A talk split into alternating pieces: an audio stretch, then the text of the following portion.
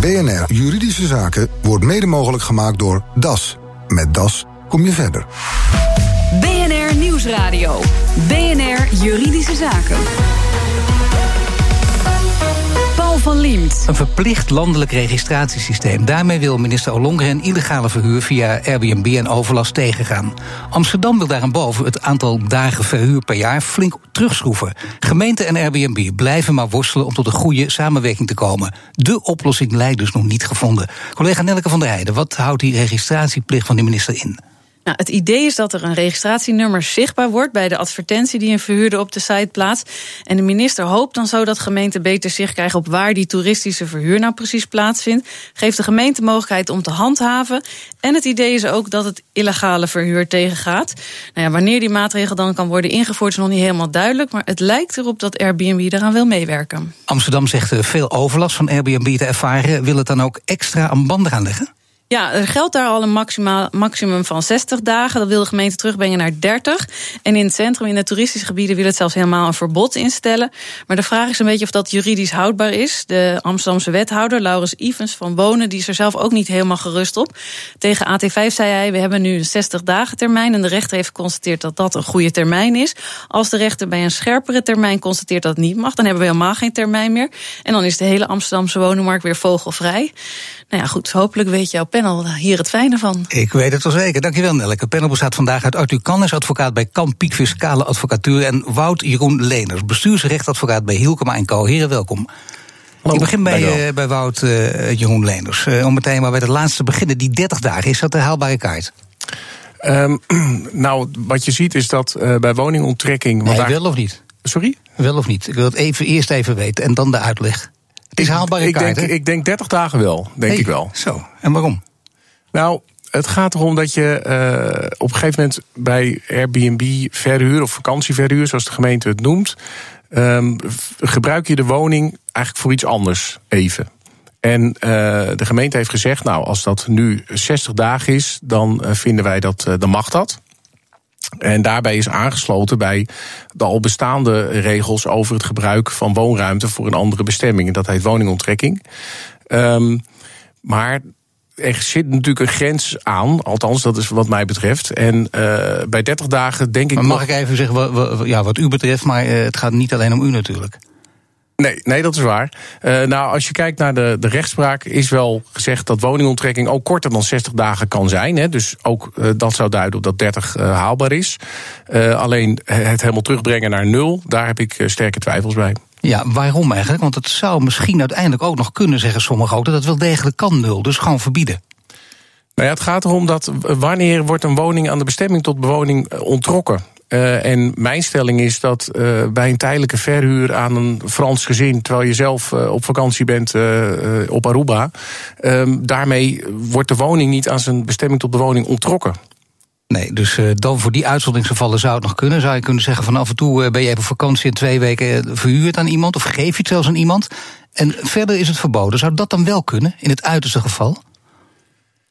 Ja, maar dat is natuurlijk heel lastig te formuleren hoe je dat uh, voor mensen om zich daaraan te houden. Of ja, dat dan... maar daar bent u best wel in staat, toch? Ik bedoel, met die achtergrond. Ik denk graag met de gemeente Amsterdam mee dan hoor. Ja, ja ik wou net zeggen, ja. Maar Arthur Kan, die weet alles van de fiscale zaken. Uh, niet alleen de gemeente zit in die worsteling, ook de Belastingdienst zit uh, met Airbnb in zijn maag. Maar wat zijn daar precies de dilemma's? Dilemma's wat betreft de Nederlandse belastingen is met name uh, hoe bepaalde inkomsten moeten worden gekwalificeerd. Dus zijn bepaalde inkomsten die met Airbnb worden gegenereerd belastbaar of niet. En met name de controle. Het is geen geheim dat veel mensen, ook zeker in Amsterdam, hun inkomsten uit Airbnb niet opgeven. En dat is nog steeds altijd erg lastig te controleren voor, voor de Nederlandse Belastingdienst. Nog steeds heel lastig te controleren, gewoon niet te controleren, toch? Nou, dan wordt er altijd gezegd toezichthouders, maar er zijn toch die, die man en vrouw die dan langs de deur moeten gaan en die zijn er niet of onbetaalbaar. Nou ja, kijk, het is natuurlijk heel bewerkelijk om ieders aangifte helemaal door te pluizen, controleren via, via bankafschriften van, van elke persoon die uh, inkomsten heeft gegenereerd met, uh, via Airbnb. Is er bij u weten ooit voorgekomen dat iemand. Ja, toch... er zijn zeker wel mensen aangeschreven, uh, maar dat zijn denk ik toch wel de grootverdieners. Um, kijk, Airbnb geeft niet vrijwillig gegevens over massale uh, mensen. Dus die gaat niet zeg maar in, uh, informatie geven over alle Amsterdammers. En daarin zit wel de oplossing, denk ik. Je ziet dat uh, Denemarken recentelijk een, een overeenkomst heeft gesloten met Airbnb, waarin is overeengekomen dat de Airbnb automatisch alle informatie uitwisselt over mensen in Denemarken die inkomsten hebben gegenereerd met Airbnb. Ja, daar wil ik straks echt nog alle details van weten. Maar eerst nog wat anders. Hoe wordt het gezien als hobby of als klein ondernemerschap? Nou, dat, daar, daar struggelt de Nederlandse Belastingdienst heel erg mee. En het voorbeeld dat ik dan gegeven, even een parallel voorbeeld. is iemand die als hobby kookt. Vier keer per jaar zet hij zijn keuken open. En betalen ja. er mensen om, om bij hem te mogen eten. Ja, zijn dat, is dat hobbyisme of is dat klein ondernemerschap? Ja. Moeten die inkomsten gekwalificeerd als belastbare inkomsten of zijn die inkomsten vrijgesteld. Maar de Nederlandse Belastingdienst af, afgeworsteld eh, blijkt. De Belastingdienst weet het niet, dus tot die tijd kun je doen wat je wil. Nou, kijk, bij Airbnb is het uh, iets genuanceerder. Dat als jij je eigen woning tijdelijk verhuurt, zijn 70% van die inkomsten zijn belast in box 1. Hè. Kosten die daarmee samenhangen mag je aftrekken. Maar heb je bijvoorbeeld een tweede woning, een vakantiewoning, die je af en toe verhuurt via Airbnb, dan is de vraag alweer lastiger. Is dat dan nog box 3 vermogen, die tweede vakantiewoning? Of zijn dat belastbare inkomsten in box 1? En dat, dat, dat zijn vraagstukken waar de Nederlandse Belastingdienst mee zit. En daar is geen duidelijk kader over. Is het ook niet aan te geven wat waarschijnlijk de koers gaat worden? Welke kant het op gaat? Nee, er is nog geen regelgeving aangekondigd. Ik denk dat de huidige regelgeving niet adequaat is. Die past gewoon niet bij dit soort uh, inkomsten, dit soort nieuwe economieën. En ja, de vraag is of, je, of er regelgeving kan worden ingevoerd die helemaal uh, ja, dat, dat, daaraan beantwoordt. De huidige regelgeving is denk ik gewoon heel erg, erg lastig om, om uh, Airbnb-inkomsten een duidelijk kader te schetsen. Wat is belastbaar en wat is niet belastbaar. En dan heb je natuurlijk ook de gemeente, de Belastingdienst, maar de bewoners van de stad ook. De mensen die gaan verdienen, de mensen die er last van hebben. Heel veel verschillende groepen hebben er ook mee te maken. Het kan, de emoties kunnen flink oplopen. Uh, hebt u er zelf ervaring mee met, met Airbnb? Nou, dat is een hele goede vraag. Ik heb er, Eindelijk, ja, zeg Ik heb er zeker ervaring mee. Dat is al een tijdje geleden toen Airbnb in de kinderschoenen stond. Maar ik heb zelf ook uh, via Airbnb mijn woning verhuurd. En daar uh, durf ik best te zeggen goed geld aan verdiend. Ja, en niet opgegeven ook aan de... Wat betreft mijn eigen belastingen als fiscaal advocaat ben ik roomser dan de pauze. En die zijn, zeggen, ja. zijn zeker opgegeven, meneer Van Liemt. Ja, nee, maar toch wel ermee gestopt? Ondanks ik ben ermee gestopt. Dat heeft niks te maken met dat je er geen goed geld aan kan verdienen. Maar meer met, met uh, zeurende gasten. Het is, het is toch best wel veel werk. oh, dat is bepaald geen hobby. Maar zeurende gasten? Nee, nou, je, je verdient het lekker, maar dan zeggen ze, oh, mijn dak lekt. Dan zeggen ze dat uh, de handdoeken niet goed gestreken waren. of dat uh, er echt niet genoeg groene zeep uh, aanwezig was. dat soort commentaar krijg je oh, dan. Daar ben ik wel een beetje klaar nee, Ik dacht dat ik er zelf de lui voor was, maar dit is een hele goede reden om er dus niet aan te beginnen. Ook. Wout-Jan Leners ook voor de zekerheid even ook ooit iets gedaan zelf aan Airbnb of niet? Nee, niet als verhuur. Nee, nee. nee, wel als huur. Ja, dat heb ik wel eens gedaan. Maar dan wel in het buitenland. Een beetje, en ook een zeurend type? Nee, ik? Nee, absoluut niet. Nee, ik ben de makkelijkste gast die, die je kunt wensen, denk ik. Is het in Nederland zo dat, dat je per se een vergunning nodig hebt? Want dat is ook een, een belangrijke kwestie. De, de relatie vergunning en Airbnb. Nou, dat is de juridische vraag die wat mij betreft nog steeds niet, uh, niet beantwoord is. Ja, nou ja, dit is juridische vraag. Dus ja, nee, precies. Nou ja, kijk, uh, we begonnen net ook al even over. Er zit een bepaalde uh, kantelpunt. En nu heeft de gemeente Amsterdam het mogelijk gemaakt om het maximaal 60 dagen te doen. En het voordeel daarvan is, ook voor de gemeente zelf, dat mensen het gewoon kunnen doen zonder dat je gedoe hebt over um, of dat nou wel of niet technisch gezien volgens de wet vergunningplichtig is. Het kan, dus mensen maken gebruik van die regeling. Je omzeilt ja. eigenlijk daarmee die vraag. Dat maar je zou, ja, nou ja, dat is inderdaad interessant. Want we zouden van het programma Juridische Zaken eigenlijk juridische vragen moeten maken. En dan kun je de vraag nooit meer omzeilen. Maar in dit geval zou je kunnen zeggen: het is wel, belang, het is natuurlijk wel belangrijk om te weten. Uh, zou het zover kunnen komen dat als je die vergunning nodig hebt, dat je dus ook uh, Airbnb-vrije wijken gaat krijgen? En mensen tegen elkaar zeggen: waar woon je? Nou, ik woon in een Airbnb-vrije wijk. Ja, kijk, als, als de conclusie is dat het, uh, dat het sowieso vergunningplichtig is, dan kun je inderdaad zeggen: nou, en dan maak ik beleid van waar ik het niet wil. Dat, in die zin wordt het dan veel makkelijker voor het gemeentebestuur van Amsterdam om, om daar regels uh, voor te stellen. Ja. Alle verhalen over de huizenprijs die omhoog gaat door Airbnb, die zijn ook waar of niet? Ik bedoel, is het uh, logisch dat je, dat je ook uh, je huis voor in plaats van drie voor vier ton kunt verkopen? Omdat je denkt dat je zoveel inkomsten kunt genereren met Airbnb op dit moment? Ja, nou, misschien ik, dat, zie, nou, kijk even naar uh, Arthur Kan. Die nou, ik denk zeker dat het de huizenprijs beïnvloedt, zeker in Amsterdam. Ik heb ook gehoord dat banken in uh, hypotheekverstrekkingen rekening houden met, met, met verhuurinkomsten. Dus ook zeker met de verhuurinkomsten van, uh, van Airbnb. Dus het beïnvloedt, denk ik, wel degelijk de huizenprijzen. Kan dat ook nog, dat dat het geval is? Als je dat ook straks echt heel hard zwart op wit hebt, kan dat ook nog een rol gaan spelen in deze discussie? Welke richting die opgaat? Nou, kijk, iedereen klaagt natuurlijk dat, uh, dat, dat die markt helemaal scheef is. Hè, tussen huurders en uh, mensen die, uh, die wel een huis in eigendom hebben. Die dat nog extra, kunnen betalen. Extra marktverstoring en dat, ja, dat dit zeker extra marktverstoring geeft. En dus ook wel een, een aanleiding is voor, voor verschillende toezichthouders om daar harder tegen, tegenin te gaan. Welke toezichthouders? Nou, ik denk dat het ook goed is uh, als de Belastingdienst nou eens uh, ja, de gegevens krijgt om te kunnen naleven. En dat mensen netjes hun belastingen betalen. Want dan wordt Airbnb al een stuk minder aantrekkelijk. Denk ik dat het in Amsterdam al een stuk minder populair wordt. Nee, goed, maar plus de handhaving daarbij, daar zijn we toch wel over eens. Dat zie je bij heel veel kwesties eigenlijk. Het gaat heel goed, behalve de handhaving lukt gewoon niet, want dat is te duur. Ja. En dat wordt dan meteen, en dat wordt dan meteen meegenomen. En hoe zit het met de privacy? Dat moeten we natuurlijk ook nog weten. Nou ja, dat, dat is denk ik nu uh, uh, het heikele punt wat betreft uh, fiscaliteit. Ehm, de Nederlandse Belastingdienst heeft nu niet de, de, juridische bevoegdheid om Airbnb aan te schrijven. En zeggen, joh, geef mij alle gegevens van alle Amsterdammers die een huis hebben verhuurd. Omdat uh, ja, dat, dat het in strijd is met privacyregelgeving. De privacyregelgeving zegt eigenlijk dat er moet een duidelijke wettelijke bevoegdheid zijn. Die duidelijk ja. weergeeft dat de Nederlandse Belastingdienst die mogelijkheid heeft. En die is er op dit moment gewoon. Nou, misschien komt die wel. Straks, hoe kan de nieuwe registratieplicht gemeente, bewoners en Belastingdienst vooruit helpen? Nieuwsradio. BNR Juridische Zaken. De registratieplicht die de minister voor ogen heeft, heeft op andere plekken voor een forse afname van Airbnb-verhuur gezorgd. In San Francisco bijvoorbeeld halveerde de verhuur na invoering van de registratieplicht. Mijn gasten vandaag, Wouter, Wout Jeroen Leenders, hij is bestuursrechtadvocaat bij Hilkema Co. En Arthur Kan, advocaat bij Kan Piek Fiscale Advocatuur. Eerst naar Arthur Kan weer. Uh, want ja, uh, ooit zelf wel eens Airbnb verhuurd, alles dus uh, weet je daarvan. Maar aan de andere kant, er is misschien een oplossing mogelijk met het registratiesysteem. En dat houdt ook verband direct met de privacy. Allereerst, het registratiesysteem uh, heft dat ook uh, het privacyprobleem op? Nou, voor wat betreft fiscaliteit denk ik niet. Kijk, de Nederlandse Belastingdienst zou dan de gemeente kunnen aanschrijven en zeggen: joh, al die gegevens die jij hebt gekregen via dat registratiesysteem, die willen wij ook. Maar ik denk dat dat in strijd is met het recht op privacy.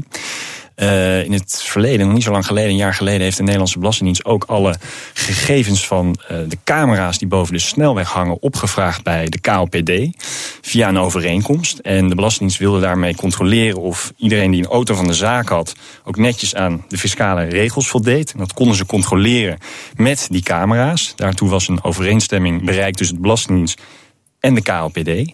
En de Hoge Raad heeft gezegd, ja, die overeenkomst die heeft geen duidelijke wettelijke basis en is in strijd met het recht van privacy. En op basis dus van die uitspraak kun je die gegevens niet gebruiken. Nee, en dat heeft waarschijnlijk, uh, dat, dat, kun je gewoon één op één uh, naar dat Airbnb-verhaal toezetten? Ja, ik denk dat dat wel redelijk vergelijkbaar is. Dus ik denk niet dat de Nederlandse Belastingdienst zomaar bij de Nederlandse gemeente kan aankloppen en zeggen, joh, uh, show me the money, om het zo maar te zeggen. Nee, je kunt wel proberen, maar de kans is klein. Het registratiesysteem helpt wel iets anders, of niet, Wout-Jan Leenders?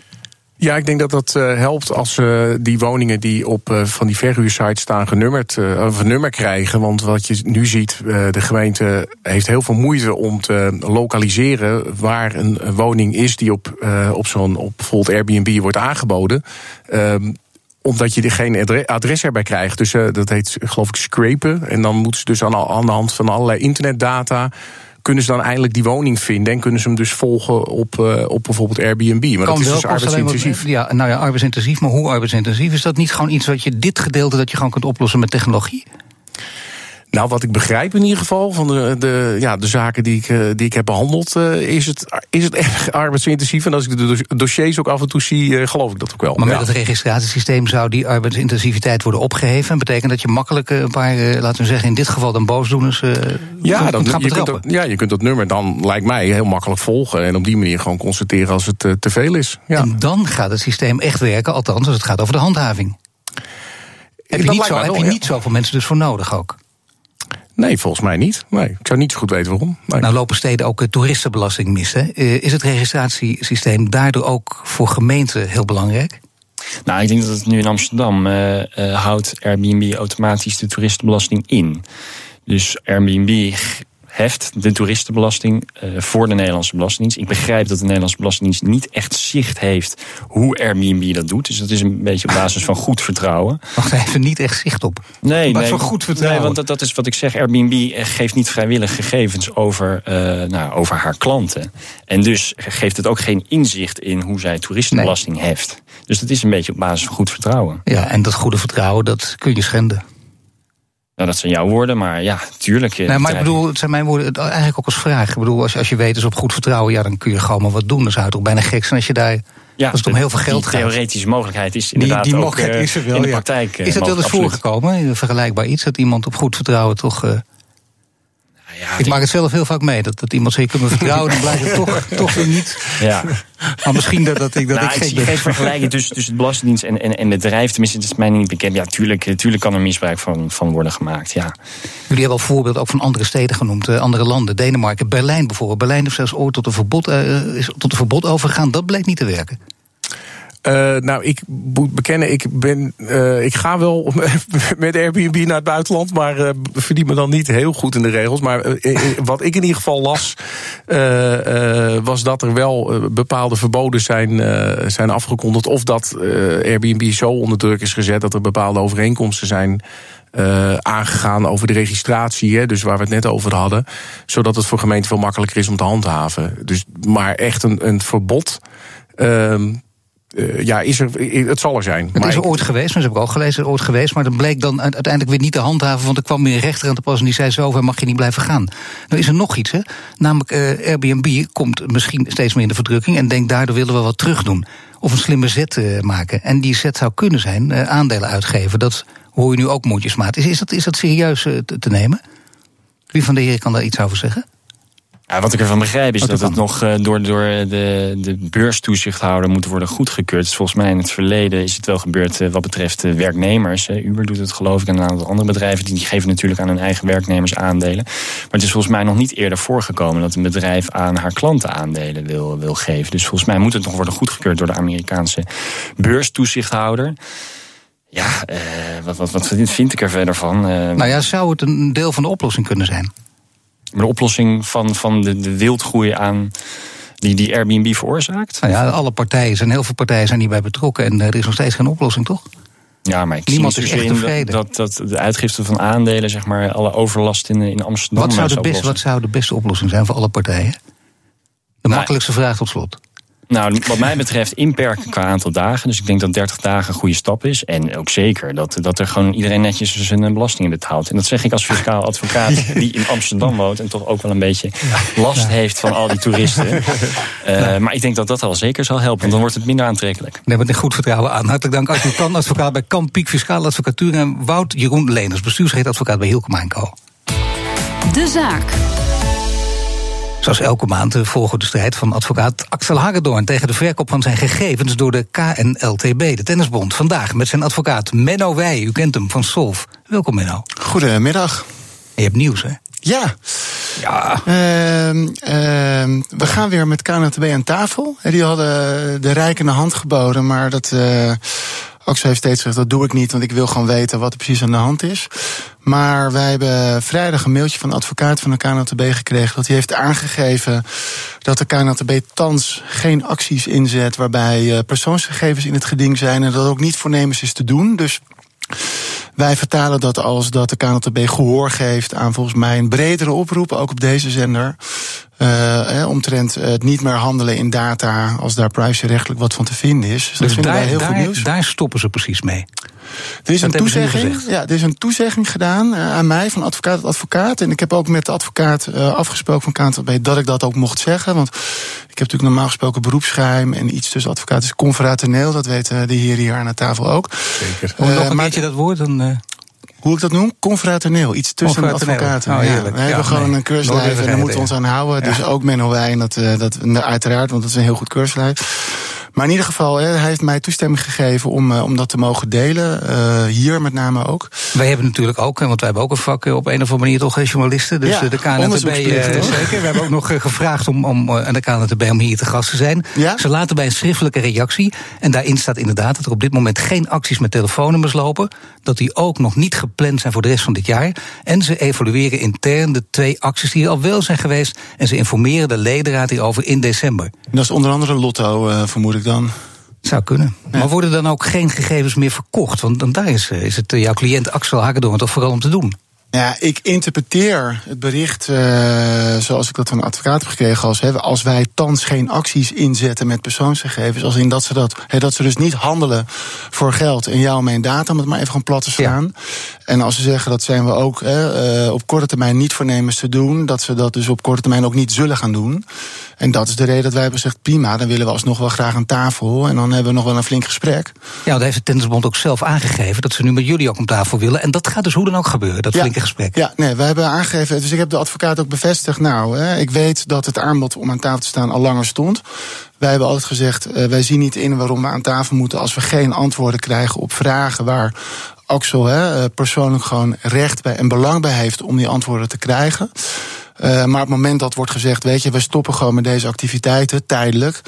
Uh, ja, dan zijn wij natuurlijk prima bereid om aan tafel te gaan. Maar zullen we nog wel wat, uh, wat knopen moeten doorhakken en wat spijkers met koppen moeten slaan. Tuurlijk, ja. maar we hebben hier gesproken al een tijdje over een kort geding, een mogelijk kort geding. Wat betekent dit voor het kort geding dat jullie zouden voorbereiden? Nou, dat moet ik in alle eerlijkheid met Axel bespreken. Dus dat vind ik een beetje lastig om daar hier wat over te zeggen. Uh, hij is formeel, heb ik nog niet met hem besproken dat hij van tafel is. Maar uh, formeel ligt hij ook niet uh, op tafel. Als in, er is geen document bij de rechter met een datum. Dus uh, wij waren met die voorbereidingen bezig. Dat heeft hij ook gezegd hier. Uh, dus dat neem ik met hem mee. En dan kort nog even een belangrijk discussiepunt. Het gerechtvaardigd belang. De, de KNLTB zegt dat ze dat hebben. Jullie betwisten dat. En daarover zegt de bond. De ledenraad heeft ingestemd met een collectieve opt-in op ja. NAW en telefoonnummers. Waardoor een gerechtvaardigd belang is ontstaan. Ja, dat is lekker moeilijk geformuleerd, dat is al heel slim. En dan hoe kijk je daar tegenaan? Ja, formeel, he, kort, formeel kan de ledenraad als zeg maar spreekorgaan uh, van de algemene leden uh, daarmee instemmen. Dus uh, dat is de formele kant vanuit de opbouw van de KNTB. Maar een gerechtvaardigd belang is een afweging tussen het belang van alle leden en het belang van de KNTB. En waar nou Axel en ik zoveel op hamer is, wij hebben niets gezien over hoe die afweging heeft plaatsgevonden. Dus het enkele ja Hè, de okay. ledenraad heeft gezegd dat het goed is. Het gaat om de afweging die daarvoor aan ten grondslag ligt. Dus de eerste stap wordt in ieder geval om de tafel zitten. Nou, je moet wat af te wegen hebben en dan pas heb je een grondslag waar je mee naar je ledenraad Met geslepen, mes, zij... geslepen mes tegenover elkaar? Nou, niet geslepen mes, want ik vind uh, nee, de, okay, de, de, het gebaar uitstekend. Maar dit is wel waar we fundamenteel van mening over verschillen horen komen. Ik dank je, Menno Evans, advocaat. We plaatsen de volledige reactie van de KNTB op onze website bnr.nl slash juridische zaken. Heeft u een juridische vraag, mail hem naar juridischezaken.bnr.nl. En dit was de uitzending voor vandaag. U kunt de show terugluisteren via bnr.nl slash juridische zaken. Mijn naam is Paul van Diemt. Tot de volgende zitting. BNR Juridische Zaken wordt mede mogelijk gemaakt door DAS. Met DAS kom je verder.